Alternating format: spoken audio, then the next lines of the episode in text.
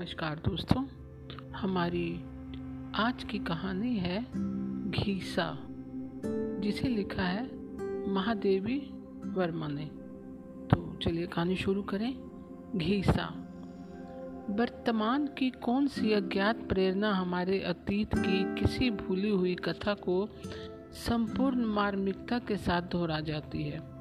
यह जान लेना सहज होता तो मैं भी आज गाँव के उस मलिन, सहमे नन्हे से विद्यार्थी की सहसा याद आ जाने का कारण बता सकती। जो एक छोटी लहर के समान मेरे जीवन तट को अपनी सारी आर्द्रता से छूकर अनंत जल राशि में विलीन हो गया है। गंगा पार झूसी के खंडहर और उसके आसपास के गाँवों के प्रति मेरे विशेष आकर्षण को देखकर लोग जन्म जन्मांतर के संबंध का व्यंग करने लगे हैं। मुझे वहाँ पर समय बिताना बहुत अच्छा लगता है। दूर पास बसे हुए मिट्टी के जीर्ण शीर्ण घरों से स्त्रियों का झुंड, पीतल, तांबे के चमचमाते मिट्टी के नए पुराने घड़े लेकर गंगा जल भरने आती।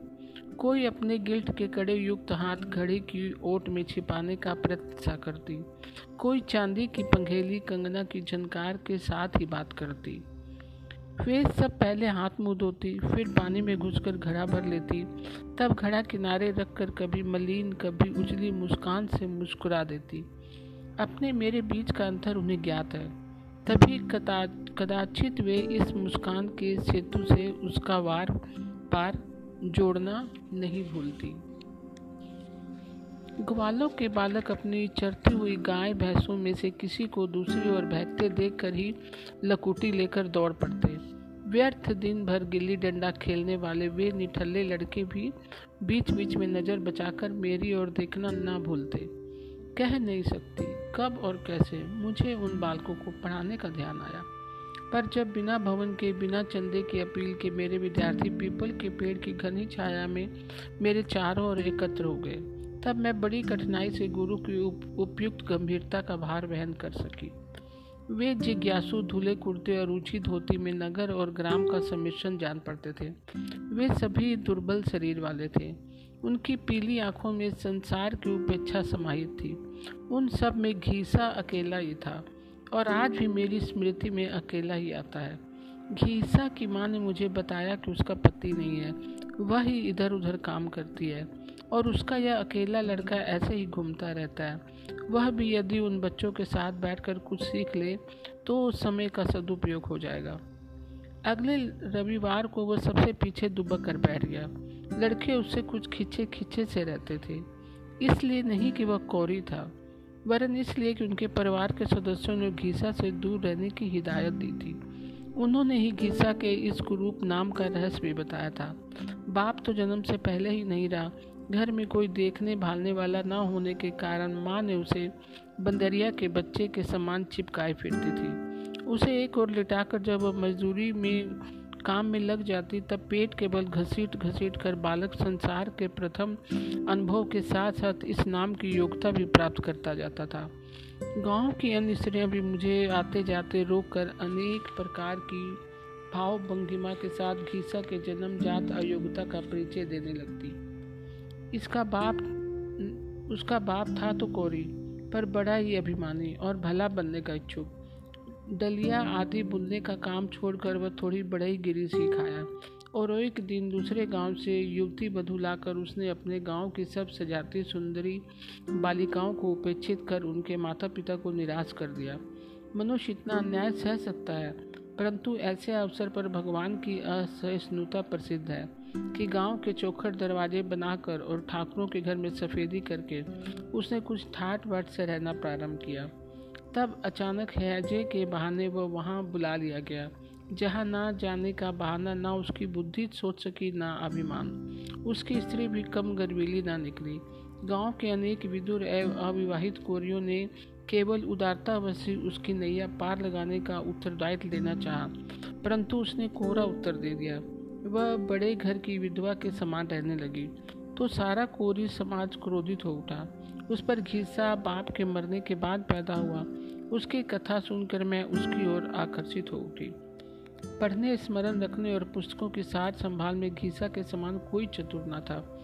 कभी कभी मन चाहता था कि उसकी माँ से उसे मांग लाऊं और अपने पास रख कर रख कर उसे विकास की उचित व्यवस्था कर दूँ। पर उस उपेक्षिता, माननीय विधवा का वही एकमात्र सहारा था। वह अपने पति का स्थान नहीं छोड़ना चाहती थी। शनिवार को घीसा अपने दुर्बल हाथों से पीपल की छाया को लीप देता था। इतवार को वह फिर उस स्थान को झाड़ बुहार कर गंगा के तट पर आ बैठता। मेरी नाव को देखते ही वह गुरु साहबा गुरु साहबा पुकारता हुआ पेड़ के नीचे पहुँच जाता। महीने में चार दिन ही मैं वहाँ पहुँच सकती थी और कभी कभी काम की अधिकता के कारण नहीं भी जा सकती थी। मुझे आज भी वह दिन नहीं भूलता जब मैंने बिना कपड़ों का प्रबंध की सफ़ाई का महत्व बता डाला। दूसरे इतवार को सब जैसे के तैसे थे, पर घीसा गायब था। पूछने पर ज्ञात हुआ कि घीसा माँ से कपड़े धोने का साबुन लाने के लिए तभी से कह रहा था, क्योंकि गुरु साहबा ने नहा धोकर साफ़ कपड़े पहन कर आने के लिए कहा था। माँ को मजदूरी के पैसे कल रात को ही मिले थे, इसलिए वह नहा धोकर आएगा। जब घीसा नहाकर गीला गोछा लपेटे और आधा गीला कुर्ता पहने अपराधी के समान मेरे सामने आकर खड़ा हुआ, तब मैं द्रवित हो उठी। एक दिन मैं उन विद्यार्थियों के लिए पाँच छः से जलेबियाँ ले आई। प्रत्येक को पाँच पाँच जलेबियाँ मिली। सभी विद्यार्थियों ने आनंद पानंद में अपनी अपनी जलेबियाँ खा ली। किंतु गीसा अपनी जलेबियों में से दो जलेबियाँ अपनी माँ के लिए घर रखाया। एक उसने अपने पिल्ले को खिला दी और बची हुई दो वह स्वयं स्वयं खा ली। एक बार घीसा बीमार पड़ गया। उसके लिए दवा तो मैं भिजवा देती, किंतु देखभाल का कोई उचित प्रबंध न हो पाया। इतवार की संध्या को मैं बच्चों को विदा दे घीसा को देखने चली गई।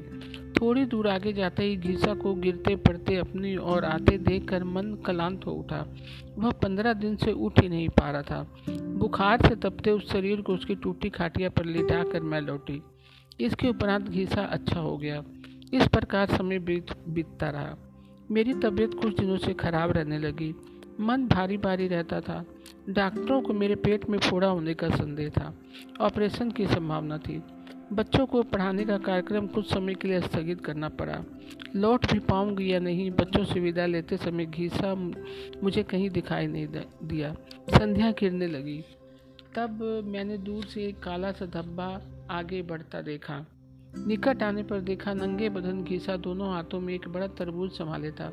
घीसा के पास न पैसा था न खेत। तब वह क्या इसे चुरा कर लाया है? गीसा गुरु साहबा के सामने झूठ बोलना भगवान जैसे झूठ बोलना समझता था। वह तरबूज कई दिन पहले ही देख आया था। माई के लौटने में जाने क्यों देर हो गई थी? तब उसे अकेले ही खेत पर जाना पड़ा। वहाँ खेत वाले का लड़का था, जिसकी उसने नए कुर्ते पर कई दिन से नज़र थी। तरबूज के लिए पैसा नहीं है तो कुर्ता दे जाओ। खीसा आज तरबूज ना लेता तो कल उसका क्या करता? इसलिए कुर्ता दे आया। पर गुरु साहब को चिंता करने की आवश्यकता नहीं, क्योंकि गर्मियों में तो वह कुर्ता पहनता ही नहीं। तरबूज मीठा है या नहीं, यह देखने के लिए कटवाना पड़ा। वह बोला कि गुरु साहबा, यदि तरबूज ना लेंगी तो वह रात भर रोएगा, उसे बहुत कष्ट होगा।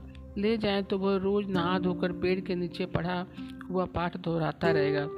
तब मैं भावातिरिक से विहल हो उठी। ऐसी गुरु दक्षिणा शायद ही किसी शिष्य ने अपने गुरु को दी होगी। फिर घीसा के सुख का विशेष प्रबंध कर मैं वापस आ गई और लौटते लौटते कई महीने लग गए। जब मुझे वापस वहाँ जाने का अवकाश मिला, तब घीसा को उसके भगवान जी ने सदा के लिए पढ़ने का अवकाश दे दिया था। आज वह कहानी दोहराने की शक्ति मुझमें नहीं। तो दोस्तों, आज की कहानी आपको कैसी लगी? मैं कल फिर एक नई कहानी के साथ उपस्थित होंगी। तब तक के लिए नमस्कार दोस्तों।